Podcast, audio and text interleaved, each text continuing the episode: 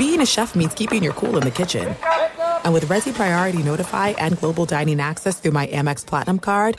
Right this way. It's nice to try someone else's food for a change. That's the powerful backing of American Express. Terms apply. Learn more at americanexpress.com/withAmex.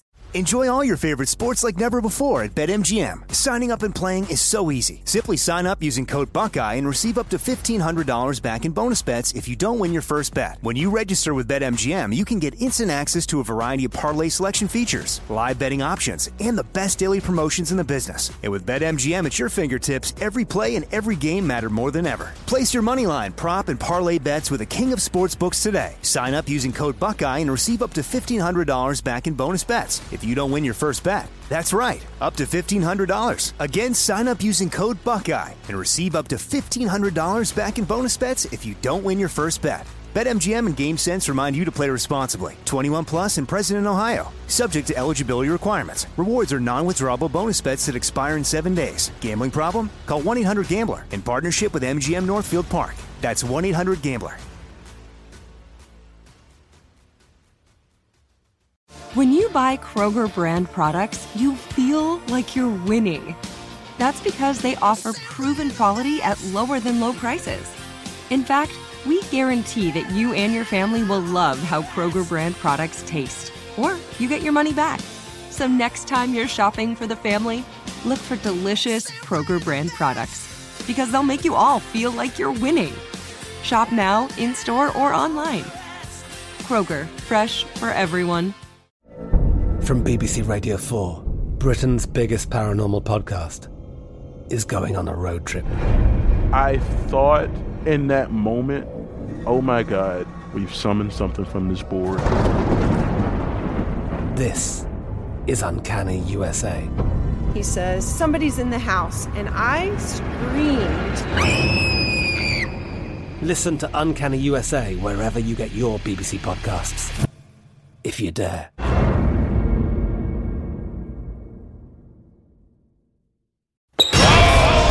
This is The Crossover, an NBA show hosted by Sports Illustrated's Chris Mannix and Howard Beck. It's a whole new level for you and me, Chris, this relationship.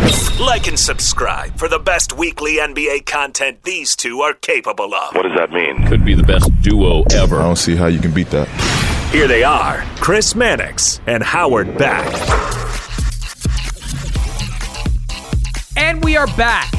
Crossover NBA podcast, Chris Mannix and Howard Beck. And Howard, we are right around, I think, the 2-year mark of doing this podcast. So in that spirit, if you decide to leave the podcast tomorrow and go to another podcast, I will arrange for a video tribute when you come back to this podcast, because I was watching Nets Celtics over the weekend, and I noted Brooklyn gave Blake Griffin a video tribute when he returned. Blake Griffin, who spent 2 years in Brooklyn, well, it was kind of, I think, a year and a half, played a total of 82 games with the Nets. If you want to break it down to minutes, 1,500 minutes. I'm looking at some of his raw statistics right now. He scored, he took 502 field goal attempts in that time. He did not play, did not have a meaningful impact on the Brooklyn Nets, yet the Nets saw it justified to give him a video tribute. We goof around all the time about video tributes, Howard. That might have been rock bottom for me right there, to see a Blake Griffin video tribute in Brooklyn. Well, let's just say that if I were to leave this podcast and then came back for a guest appearance or something, the least you could do is give me a video tribute. The least you could do. I would be touched. I feel like it's only appropriate. But I will tell you, as you're mocking the Blake Griffin tribute, I was there for that moment. It was very moving, very meaningful, very heartfelt. The whole building, I think, was very emotional. Mm. That's not even the most ludicrous video tribute of the day, because the Washington Wizards gave one to Thomas Bryant of the Lakers. Now, Granted, Thomas Bryant had 4 years in Washington, whereas Blake Griffin only had 2 in Brooklyn. But Blake Griffin actually was a key part of a team that, of a Nets team that in the playoffs, for a moment, it looked like they might beat the Bucks and make a run to the finals. He actually played a significant role on an important team, whereas Thomas Bryant, I don't mean to pick on him, and he had some injuries while he was there, but 4 completely forgettable seasons with the Wizards, including the last 2 in which he only played 37 games combined. So, this goes back to my general feeling that we need rules on these things. We need rules for what qualifies you for a video tribute, and I think at minimum you have to have been part of something memorable. Something. Blake Griffin barely makes it on the Nets one. Thomas Bryant with the Wizards, I can't get there. I'm sorry. There are no rules for this. It's the Wild West out there. And I know there have been stories written about the video tribute, some very good ones, but I just really would like to know what goes into the thinking in the front offices of Brooklyn and Washington. I'll tell you what goes into it.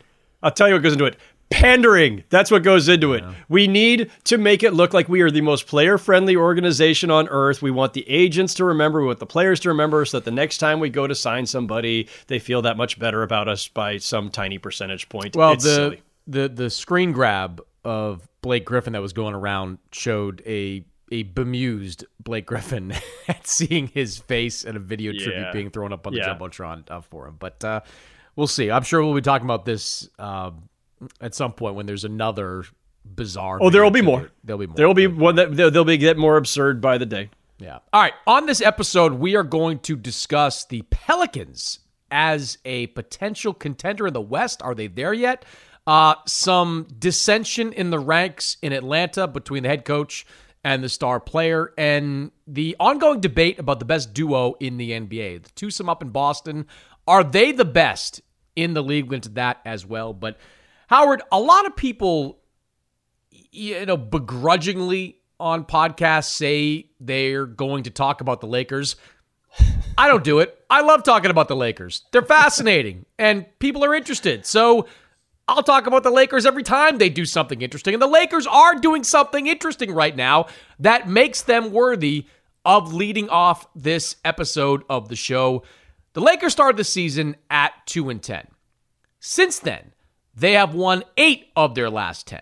They are just a game out as we record this of the final play-in spot of the Western Conference, so they've made up quite a bit of ground. Anthony Davis is playing like an MVP, recently named the NBA's Player of the Week. He put up 99 points in back-to-back games against Milwaukee and Washington. Russell Westbrook, to his credit, settling in nicely to this sixth-man role. I was looking up some of the numbers. Since he moved to the bench, he's shooting better than 34% from three. That's a great number for Russell Westbrook. That would be, I think, a career-high number for Russell Westbrook. The defense over the last 10, 11 games has been a top 10 level defense. Now, the flip side of the coin is that the Lakers have been racking up these wins and compiling these numbers largely against bad teams. The Milwaukee win, great one. By far the Lakers' best win of the season. That was a game that the Bucks had Khris Middleton back for. So they were at or close to full strength for that game. And the Lakers still found a way to win behind 55 points. 44 points from Anthony Davis. The rest of the schedule, though, not been great. They have 3 wins over San Antonio during this stretch. They beat up on the Wizards, who played without Bradley Beal for most of that game. So, as we record this right now, Howard, do you consider the Lakers back in the contender mix, or do you need to see more? I guess I have to answer your question with a question, Chris, which is contender for what exactly? I would say a contender to advance past the first round. Let's say that. Okay. Because when we say contender as shorthand, we mean contender for the championship, to which I would say, are you freaking kidding me? No. Because they're not. With 10 play-in spots, I don't want to say are they a contender. Yeah. I mean, you can be really mediocre and be a contender for a play-in. I would say, are they a contender to be a team that can win a first-round series against a likely top 4 team? let's say a team that matters, right? A team that matters. If you're a one round and out, you don't really matter that much. And if you're not making the playoffs at all, you obviously don't. So are they a contender to be something significant? It's really jarring to think about where we were even 2 weeks ago versus where we are today with the Lakers. And to see even just Anthony Davis's performance over the first couple weeks of the season versus the last week or so. And even Anthony Davis right now, what we've seen the last several games versus, I don't know, the last couple of years in which the Lakers have been waiting for the guy who they thought would be a future perennial MVP candidate to reemerge. And here he is. Will it last? Russ has been solid as a sixth man, the most expensive sixth man in NBA history, but solid. How long will that last? Health issues for everybody. Well, how long would they last? I think this is a very encouraging revival. I have doubts about its sustainability, but I want to actually start with just putting in perspective what we've seen over the last couple of weeks. They have won 8 of 10, yes. But real quick, in case anybody wasn't paying close enough attention, the first win in that series is against a Brooklyn team that at the time had a losing record, no Kyrie that game, no Ben Simmons that game. And I think maybe still a couple role players out too. So they beat the Nets. Then they beat Detroit, one of the worst teams in the NBA. They then proceed to beat the Spurs 3 straight games. The Spurs, who are going to be one of the, at best, one of the 2 worst teams in the NBA. Then they beat Portland without Dame Lillard. Then they beat Milwaukee last Friday. Now, that was an eye-opener. That was an eye-opener. That was significant, and that was on the road, and you cannot possibly diminish that. Even if you think, oh, the Bucks were readjusting to getting Khris Middleton back that night. I think that's the best you could say. Middleton played pretty well in that game, his first game back. So legitimate, substantial win. And then the last in the 8 out of 10, winning 8 out of 10, the last one of those before we record this podcast was them beating the Wizards in Washington. You know, the Wizards, not a great team. So out of all of that. And Beal played, I think, 3 minutes in that game. So yeah, and Beal got hurt 3 minutes in. Yeah. So you've got 8 out of 10 just asterisked to death. One really good win against the Bucks, and everything else is either caveated or a really crappy team. Now to be good in this team, in this league, you have to first start beating the bad teams. So congratulations to the Lakers. They're now at least back to beating bad teams, which is the first step toward being able to beat good to great teams. The 2 losses in that 8 out of 10, by the way, were to Phoenix, a good team that they would have to go through to try to win the West, and Indiana, a revived team that is not great, though. So those are the 2 losses there. So let's see. They're still on this road trip where they're going to have to go to Cleveland, Toronto, and Philly. When they get home, they're going to play Boston and Denver. I think the true measure is still to come here, but it is encouraging, and it's the best we've seen, the most encouraging we've seen from them in quite a while. Look, LeBron's still playing at an all-NBA level. That's phenomenal. I'm not surprised. When healthy, that's what he does. But they still don't... Look, the things that we all flagged, Chris, in the preseason, that scouts flagged, that rivals flagged, not enough shooting, not enough perimeter defense, not enough size next to Anthony Davis. Those things have not changed. The roster's still flawed. So if Anthony Davis can play like an MVP night in, night out, it will possibly negate some of those deficiencies in the roster, but I don't know how sustainable that is. I'm intrigued. This is why we love sports. We have no idea when something like this kind of turnaround can come. So it's fun, but I just don't know what to believe right now. Yeah, you point out the schedule, and that's the big, spotlight for me because of the bad teams that they have played and the teams they've got coming up. Like, If we're recording this next week and the Lakers have swept their way through Cleveland, Toronto, Philadelphia, Detroit on the back end of that, headed home to face Boston and Denver, it's a different conversation altogether because then they would have romped through this road trip, and you'd have to really consider them more than just playoff contenders, first round contenders. Then you have to start talking about them as being able to get it together as potential conference contenders. I love what I'm seeing from Anthony Davis. I feel like the last couple of years, we've kind of not pigeonholed Anthony Davis, but kind of looked at him closely and said, he's got to be the best defensive player in the league. He's got to be defensive player of the year for this Lakers team to be successful. No, Anthony Davis at his best is arguably the best player in the league still. Like, he can be that. He has that talent within him. You know, and we've seen that talent over the last week. What I love about Davis's play is that he's gotten away from the jump shot a lot more than he used to be. His three-point numbers the last 10, 11 games are way down from what they've been in previous seasons. And last year, that shot was a big problem for him. That was one of the reasons he deteriorated overall as a player. To see him going to the basket, finishing at the rim, embracing his physicality, you know, that makes Anthony Davis a lot more dangerous. The other things you like, too, is it seems like everybody's shooting the ball pretty well right now. The Lakers as a team right now still rank in the bottom third of the league in three-point shooting. But over the last, 10 games, you got guys like Lonnie Walker shooting the jumper really well, Russell Westbrook shooting the jumper really well. I wonder how sustainable that is. You know, if you're going to get all these guys shooting high 30s, low 40s from three-point range like these guys have done in recent weeks. So, you don't fault the Lakers for beating up on the teams they're beating up on. This isn't college football or college basketball. You play the team that the NBA schedules you to play. You play everybody. This is just a stretch where they're playing, bizarrely, the San Antonio Spurs 3 times in 10 days. But I want to see more over the next 2 weeks. But if, AD apparently, based on all the reporting, his back injury, he's moved past the most difficult part of that. Always will be something to watch with him. But if he's healthy, this should not be considered an aberration. I don't expect him to get 99 points in back-to-back games, but can he average 25 to 30 with 10 to 15 rebounds, 4 or 5 blocks? Yeah, that's within him to do that. LeBron is still capable of being LeBron.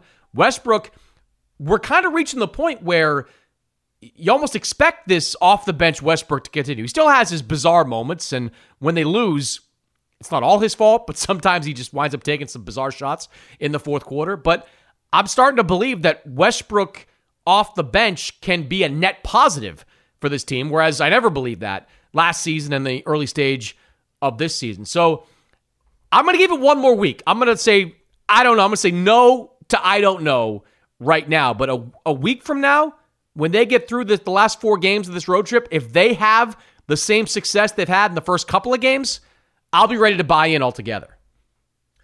So I think the really interesting thing about this is, if you recall, in the early part of the season when the Lakers were just abysmal, and the question was to make the Russ trade plus the 2 picks or not. And the calculus was based on this idea for the Lakers that, well, we don't want to make the deal that sends out the 2 future first-round picks, these golden tickets potentially, unless it's going to make us a contender. And that was laughable at the time, because the idea that sending out Russ and a couple of picks for whoever, Hield and Turner or whatever it was going to be, was not nearly going to be enough to make them a true contender for a title run, a deep playoff run. So the question now, Chris, is, if we believe what we're seeing right now, if this is who they really are, and granted, you and I have just listed all the potential caveats, does this then open the door further, in fact, for a Russ deal? One position would be, well, no, things are going pretty well. Don't mess with it. Russ is actually settling in nicely as the 6th man. Just let this thing go. Anthony Davis going to play at this level combined with LeBron. We're in business. We don't have enough shooting and role players, but whatever, we'll be fine. You could take that, or you could say this was the turning point or the kind of play you were looking for to say, wait a minute, maybe we are 1 trade away. So I'll throw it back to you. If you're Rob Pelinka, and you see them playing this way, and if they sustain it through the rest of this road trip, let's say they beat at least Boston or Denver. They're probably not beating both of them. They may not beat either of them, but let's say this encouraging run continues and they beat at least a couple of other good teams along the way. Does this actually make the case for trading Russ for Hield and Turner or whatever the equivalent is? Because now it is, plug a couple of holes, get some more shooting. We actually are in business. Yeah, it's a tough question. I would say that if they're successful over the next couple of weeks, it's probably going to be because Russ has continued to play well. And if you're trading away a guy that's playing well, a guy that's really performed well, in that sixth man role for two guys that are, you know, good fits in that starting lineup. I'm not sure how much better you're going to get. It's bizarre that I keep using the word bizarre, but it really is watching the Lakers. It's crazy having this conversation because 4 weeks ago, you know, Russell Westbrook was a liability with this team. He was a complete net negative. Now he's contributing. He's making perimeter shots. He's making good decisions. He's fit well in that second unit. As we record this right now, I don't know how much better the Lakers would be swapping Westbrook for Heald Turner. And that was a debate even before this recent run of success has been for the Lakers. People are like, well, you don't make that trade and give up 2 firsts if you're not going to get that much better. Now I think it's even less likely, Howard, that you make a deal like that. Maybe you're now looking to make something fringier, but as we pointed out, the Lakers don't have a lot of salary to move to make them better. Like, they're not going to be a player for like Kelly Olynyk in the next couple of weeks because they're not trading away a future first-round pick to go and get him.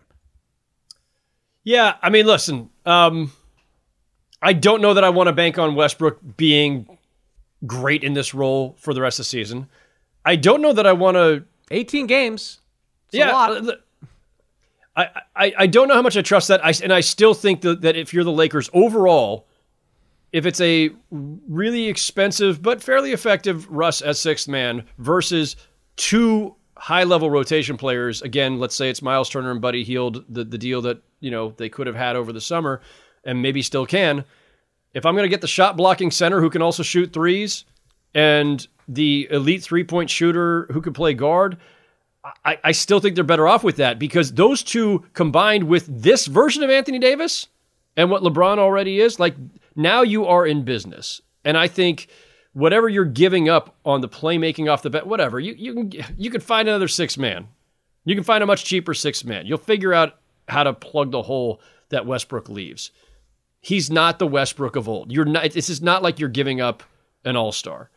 I still think you're better off fortifying your shooting, your spacing, your shot blocking, everything you would get in that deal. And again, I don't know if this hot streak, 8 out of 10, mostly against bad teams, justifies making that kind of move in a way that the Lakers did not feel was going to be justified before. But it's really made it a more interesting question for them, I think. It absolutely has. I do think it makes it less likely that they move those 2 first-round picks, or at least attach them to Westbrook to get Hield and Turner. I don't think there's going to be a belief in that Laker front office that the deal makes them that much better, that it's worth giving up that kind of capital for the future. But again, the Pacers aren't going to do it without those picks. Exactly. So. Well, look, this is certainly a conversation we'll revisit maybe as soon as next week if they have success. And the week after. And we might be leading the podcast with that again. There's no distance too far for the perfect trip. Hi, checking in for... Or the perfect table. Hey, where are you? Coming! And when you get access to Resi Priority Notify with your Amex Platinum card... Hey, this looks amazing. I'm so glad you made it. And travel benefits at fine hotels and resorts booked through Amex Travel. It's worth the trip. That's the powerful backing of American Express. Terms apply. Learn more at americanexpress.com/withAmex.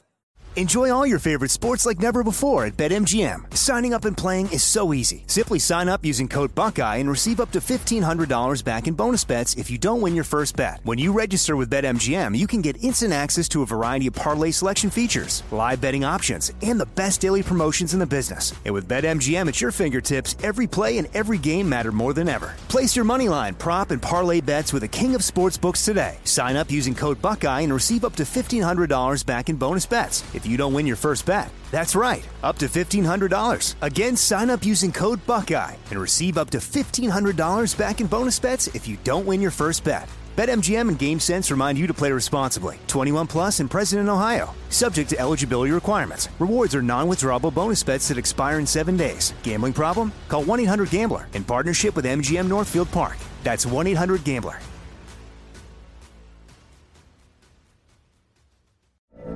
From BBC Radio 4, Britain's biggest paranormal podcast is going on a road trip. I thought in that moment, oh my God, we've summoned something from this board. This is Uncanny USA. He says, somebody's in the house, and I screamed. Listen to Uncanny USA wherever you get your BBC podcasts, if you dare.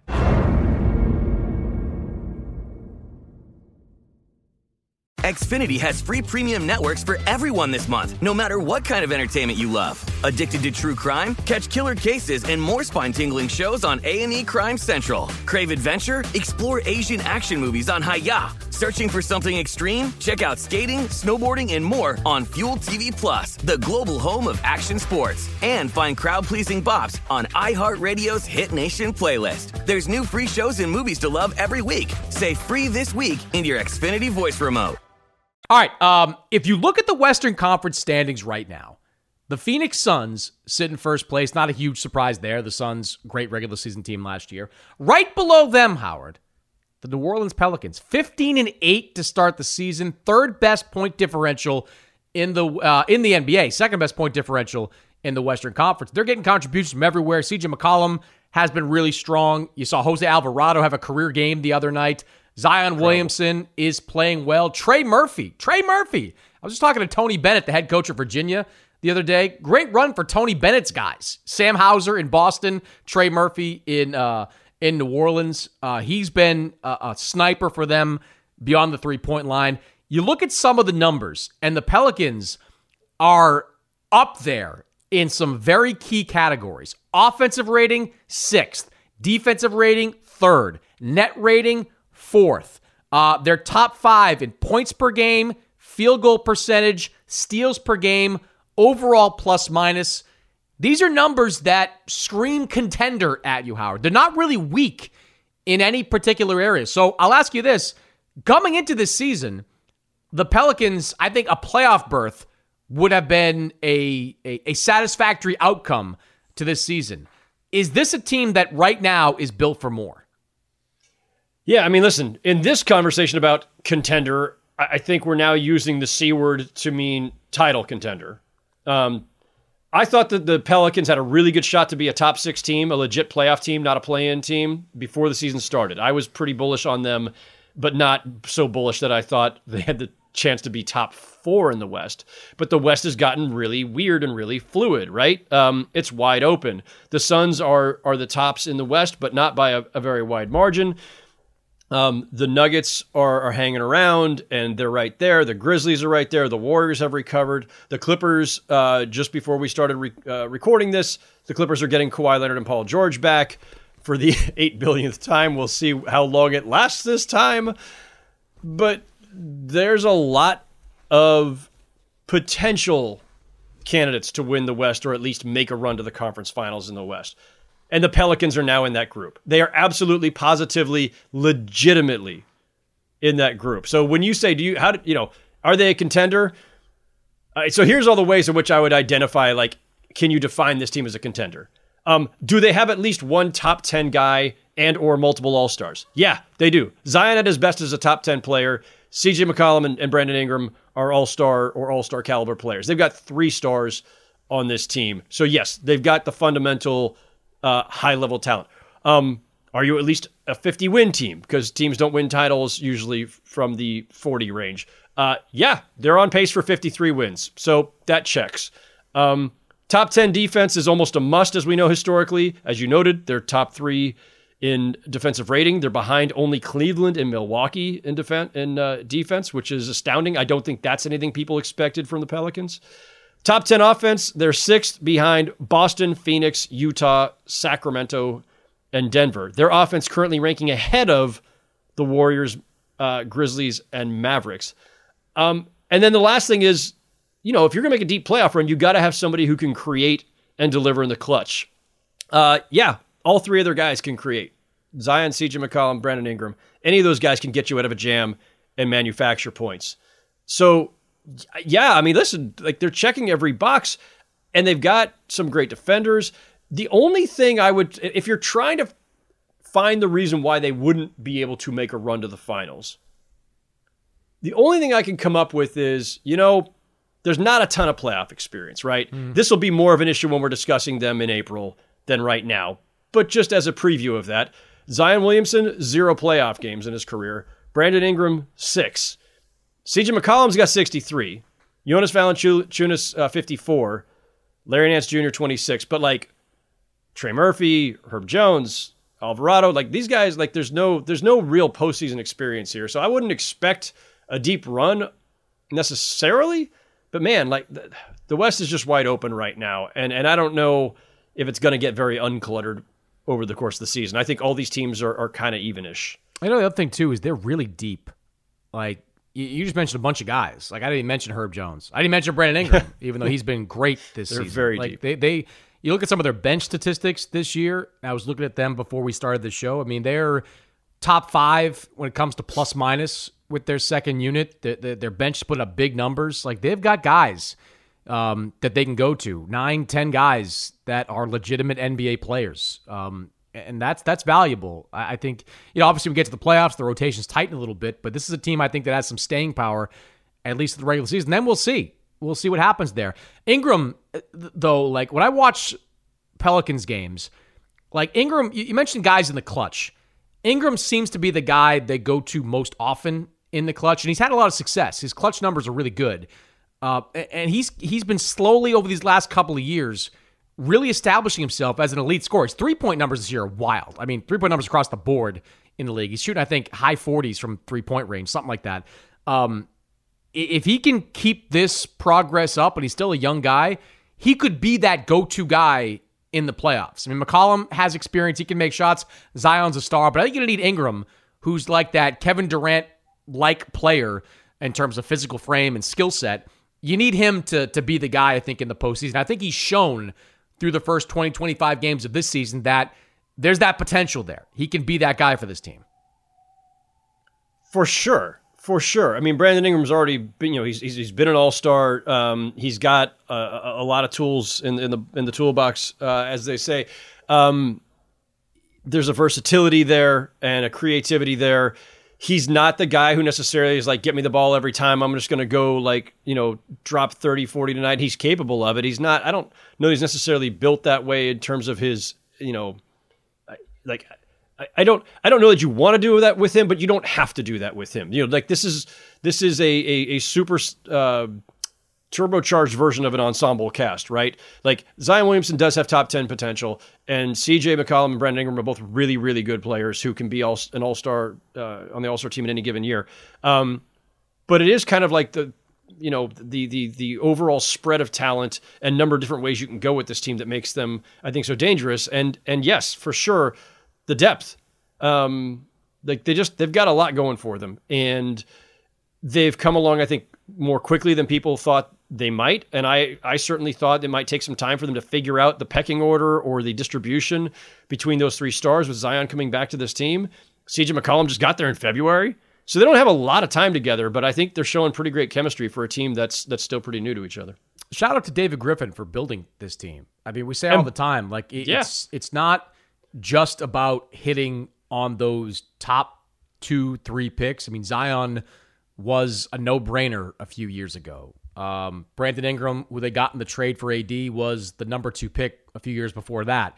It's getting Herb Jones in the second round. It's getting Trey Murphy. It's getting these guys that fill out the roster spots around them that fill the roles. Herb Jones, one of the best defensive wings in the NBA. Trey Murphy shooting above 40% from 3. I mean, this is how you build championship-level teams, and David Griffin has proven once again he's well equipped to do that.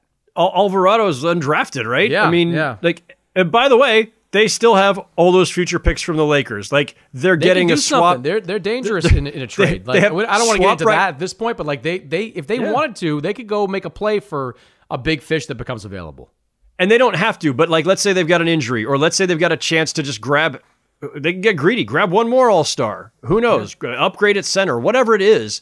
If they need something, they have all the tools in the world because they still have all these future firsts and swaps from the Lakers. They've got a future first from Milwaukee. That's from the Drew Holiday trade. Oh, 2 future firsts from Milwaukee still.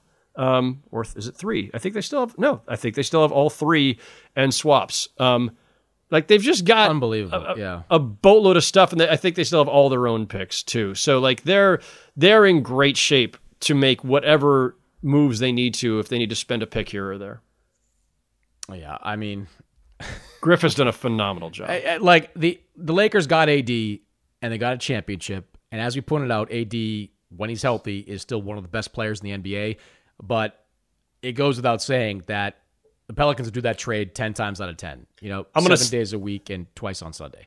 I'm going to say it one more time. I wrote it at the time. Yeah. The Lakers won the trade and lost the negotiation. They did. They got a title. Can't take that away from them. But nope. Pelicans are going to be a force for years to come. This is it. We've got an Amex Platinum Pro on our hands, ladies and gentlemen. We haven't seen anyone relax like this before in the Centurion Lounge. Is he connecting to complimentary Wi-Fi? Oh, my. Look at that. He is. And you will not believe where he's going next. The Amex dedicated card member entrance for the win. Unbelievable. When you get travel perks with Amex Platinum, you're part of the action. That's the powerful backing of American Express. Terms apply. Learn more at americanexpress.com/withAmex.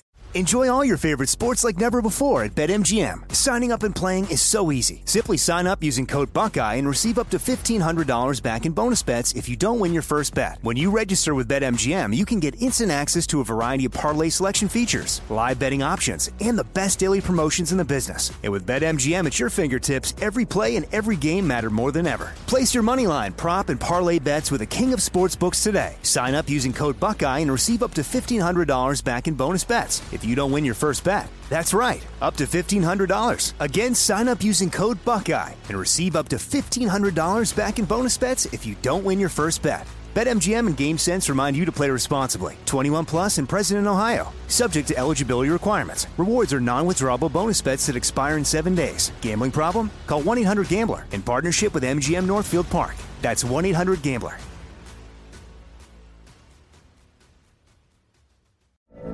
From BBC Radio 4, Britain's biggest paranormal podcast is going on a road trip. I thought in that moment, oh my God, we've summoned something from this board. This is Uncanny USA. He says, somebody's in the house, and I screamed. Listen to Uncanny USA wherever you get your BBC podcasts, if you dare.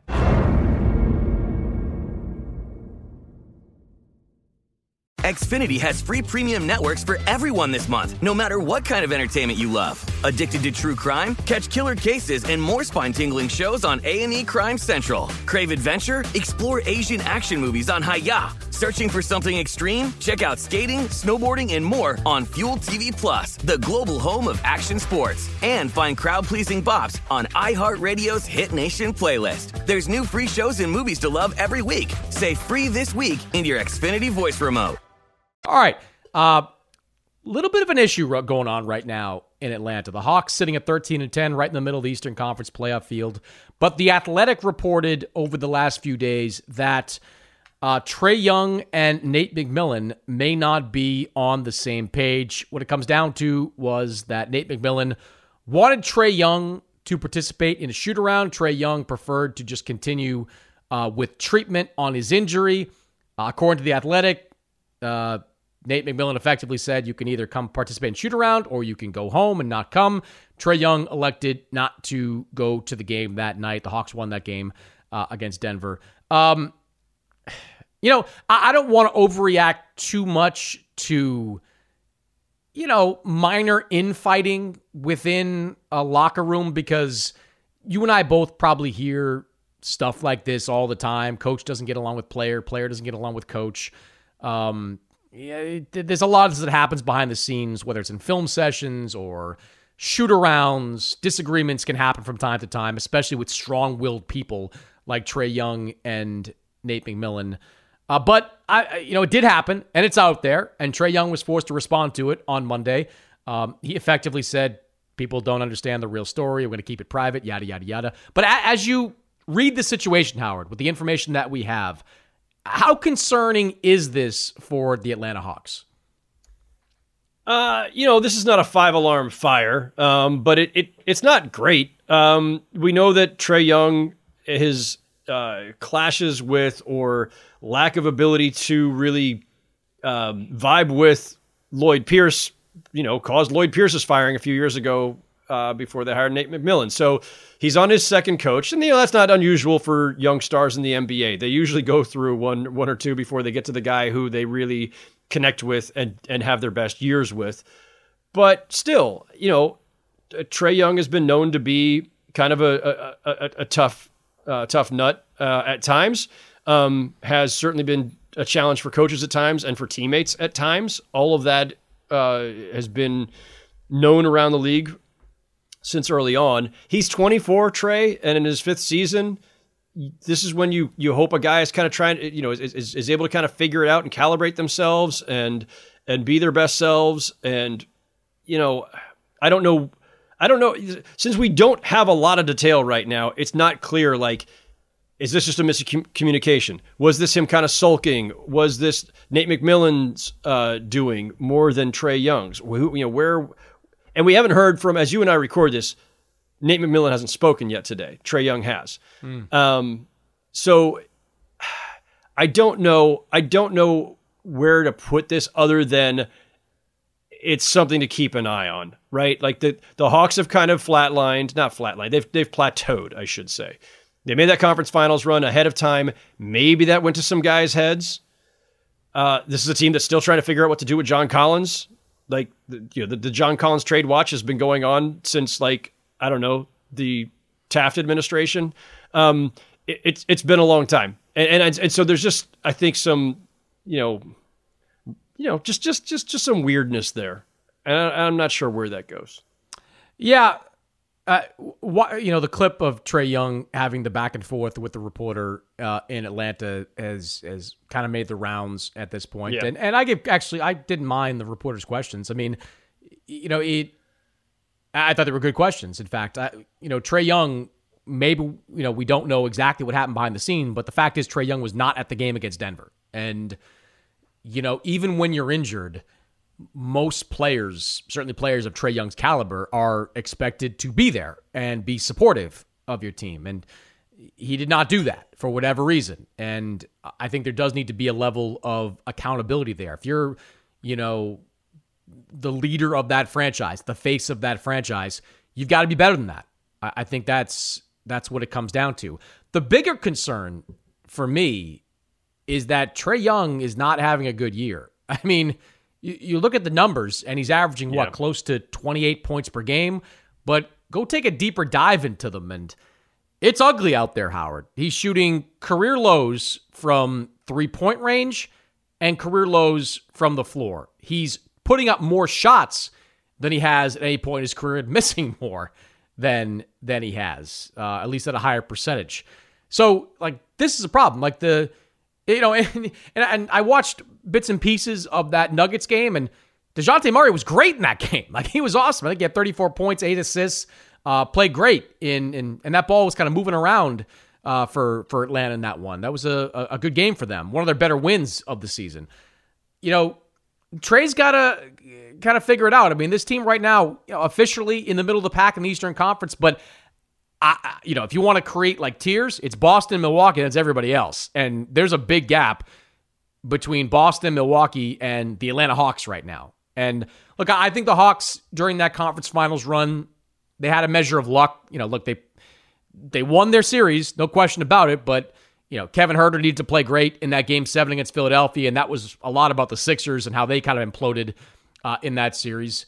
So, if I'm Trae Young, I've got to get my mind right. I've got to get my game right here because the numbers don't lie. He's averaging almost 28 points per game, but the shooting numbers are abysmal at this point. And for this Hawks team to be a true finals contender, he's got to be right up there in the 46% range, 47% range from the field as he was a year ago. He's got to be high 30s, even low 40s from three-point range. And he's got to figure out a way to gel with DeJounte Murray, which I don't think has really happened at the way the Hawks needed to happen yet. Well, that's the concern, right? Because in the offseason, I think most people, not everybody, but most people liked the move for DeJounte Murray. Most people liked the idea of it. DeJounte Murray's going to come in, take some of the playmaking burdens off, allow Trae Young to be perhaps even more dangerous as a shooter off the ball, certainly provide a lot of backcourt defense that Trae Young does not provide. And then, of course, when Trae Young's on the bench, you've got DeJounte Murray to take up those minutes and still have elite playmaking out there. I'm always curious when you get two guys of that caliber together, and this is the same thing with Donovan Mitchell and Darius Garland or any combinations like this. How do guys manage the kind of the shot distribution, right? His usage rate, Trae Young's usage rate, is unchanged.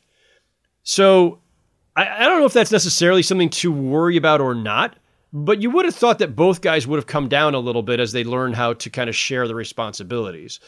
So there's that. You noted career low 30% from three, career low 46% from two.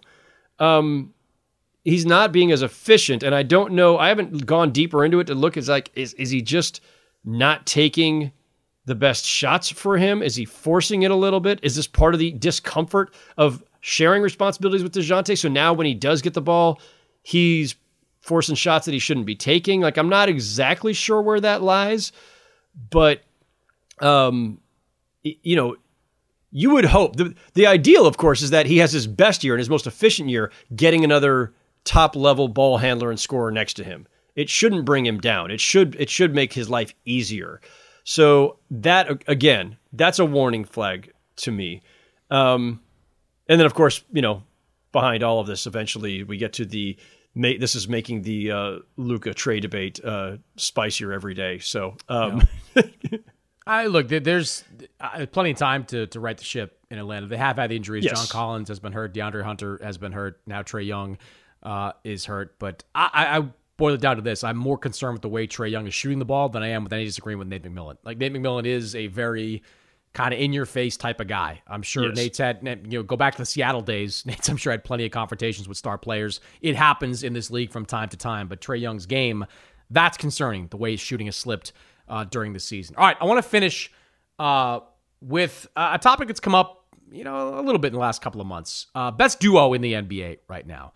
It was back in October that Paul Pierce labeled Jason Tatum and Jalen Brown as the best duo in the NBA. A little bit biased. Always objective, Paul Pierce. Shout out to Paul Pierce. But about a month later, Luka Doncic, after playing in Boston, said Jalen Brown and Jason Tatum were the best duo in the NBA. I'll put it to you. You look across the league, is there a twosome that you would rather have more than Jason Tatum and Jalen Brown?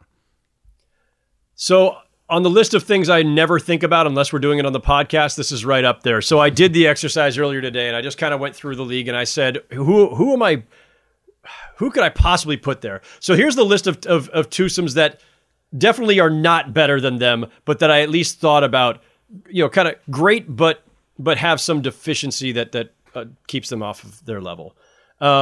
By the way, this entire discussion, I'm not even going to talk about the Paolo Banchero Bull tandem yet, because I don't think people can handle that quite yet. But no, put a pin on that one. We'll come back to them one of these weeks. Donovan Mitchell, Darius Garland, Donovan Mitchell. Defense not there, size issues. So throw them over. Throw them to the side. Tatum and Brown obviously better than them. Dame and Anfernee Simons, great, but again, defense and size problems. Anthony Edwards, Karl Anthony Towns, we've already seen there are some chemistry issues there, and again, defense, a problem, put them to the side. We talked about Trae Young and DeJounte Murray, nice tandem, but defense, a problem, chemistry, possibly an issue. Zion and Ingram, very good, potent, but not at that level. Ja Morant, Desmond Bane. Bane plays defense, Ja not as much. A very great young tandem, but still, they don't have the size that Brown and Tatum do. Jimmy Butler, Bam Adebayo. Two-way players, pretty nice 1-2 punch, but not the offensive capabilities. So put them to the side. Paul George and Kawhi Leonard should be high on this list, but you cannot put them on anything until those guys are healthy for more than 5 minutes in a row. So then you've got these guys, you've got some tandems where it's like the first guy is so great that it doesn't matter who the second guy is. Like, is Jokic so great that it doesn't matter whether Jamal Murray is back to where he's supposed to be? Giannis and Middleton, Booker, and I guess Chris Paul is the second guy there now, right? Like, we've inverted that. And I'm still going to say that Brown and Tatum are, because of their two-way abilities, their offensive firepower, their length, I think are better than those three tandems that I just mentioned, even though those tandems are, one of them involves Jokic and one involves Giannis, who between them have four straight MVPs. Mm-hmm. Yeah, I don't so think that leaves close. Yeah, I was yeah, say, it I leaves me with close. No, it leaves me with three tandems that you could potentially challenge them with. Number one, Kevin Durant, Kyrie Irving. Now, Kevin Durant is still an elite player in this league, still a top whatever you want to make it, and is just an offensive machine. You've got a ton of shot making and shot creation with these two. Durant can defend at a high level. Kyrie, when motivated, when focused, will defend. But they also got smoked by the Celtics and Tatum and Brown. So I'm going to put them off to the side. Embiid and Harden. Embiid's a perennial MVP candidate. Harden, his playoff resume is just so horrific, and he doesn't defend. So I got to put them off to the side. That leaves me with one potential tandem that could challenge Tatum and Brown, and it's the tandem that we talked about at the top of the show.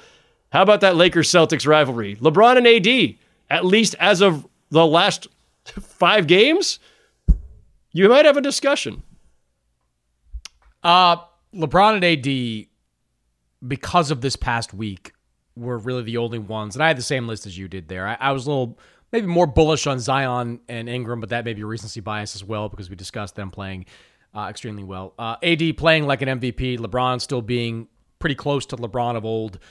You know, the question with them is reliability, right? Like, we've seen AD do it over a week, 10 days. Let me see him do it over 2 months to 3 months and get back to being at that level.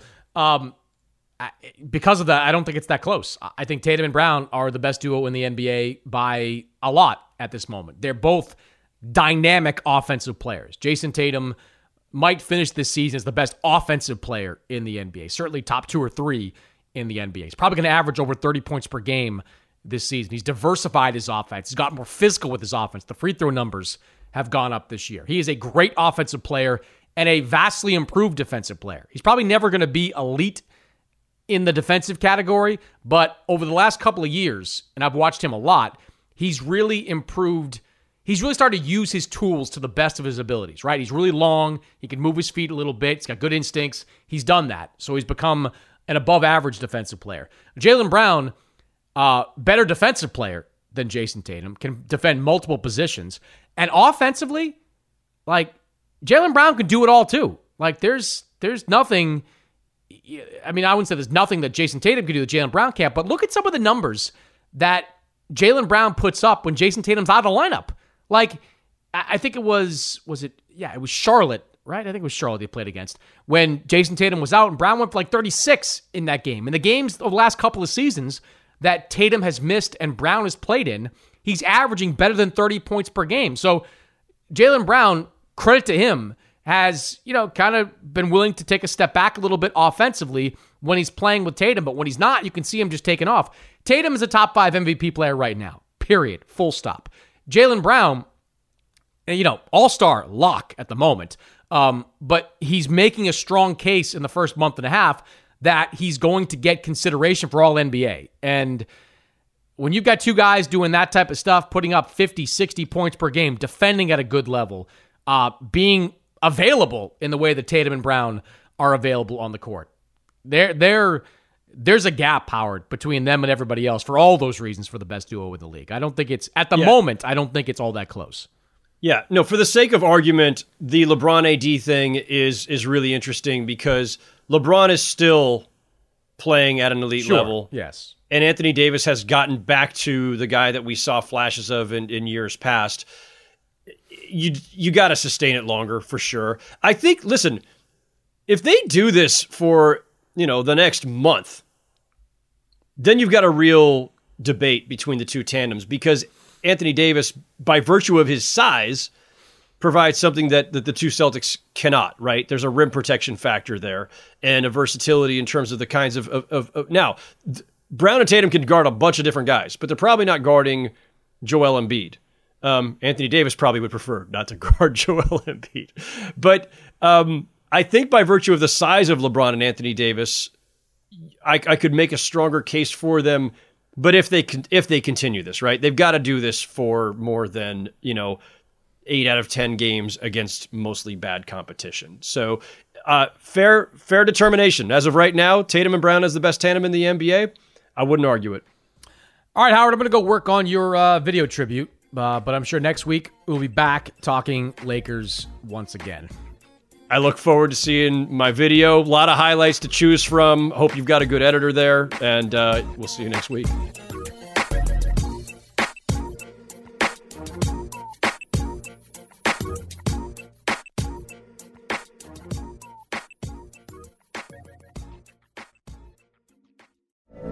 From BBC Radio 4, Britain's biggest paranormal podcast is going on a road trip.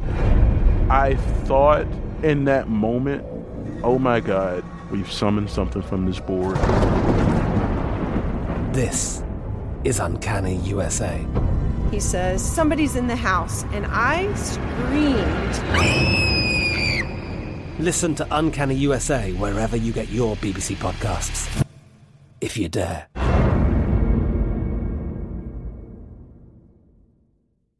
At Bet365, we don't do ordinary. We believe that every sport should be epic. Every home run, every hit, every inning, every play. From the moments that are legendary to the ones that fly under the radar. Whether it's a walk-off grand slam or a base hit to center field. Whatever the sport, whatever the moment. It's never ordinary at Bet365. 21 plus only. Must be present in Ohio. If you or someone you know has a gambling problem and wants help, call 1-800-GAMBLER.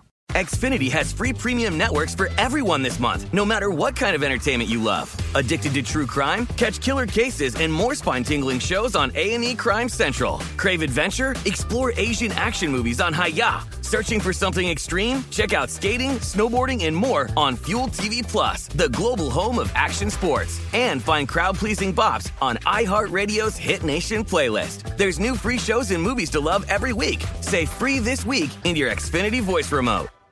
Are you looking for the perfect move-in ready home this spring season? Now's the time to buy at Fisher Homes. For a limited time only, enjoy below market interest rates starting at 5.375% APR, 6.139% APR. With these exclusive lower rates, you can save hundreds on a move-in ready home and start enjoying the benefits of home ownership even faster. Schedule your personal tour with one of our new home specialists at fisherhomes.com and make this spring the season you find your perfect home sweet home. Financing provided by Victory Mortgage, LLC, NMLS 461249, Equal Housing Lender.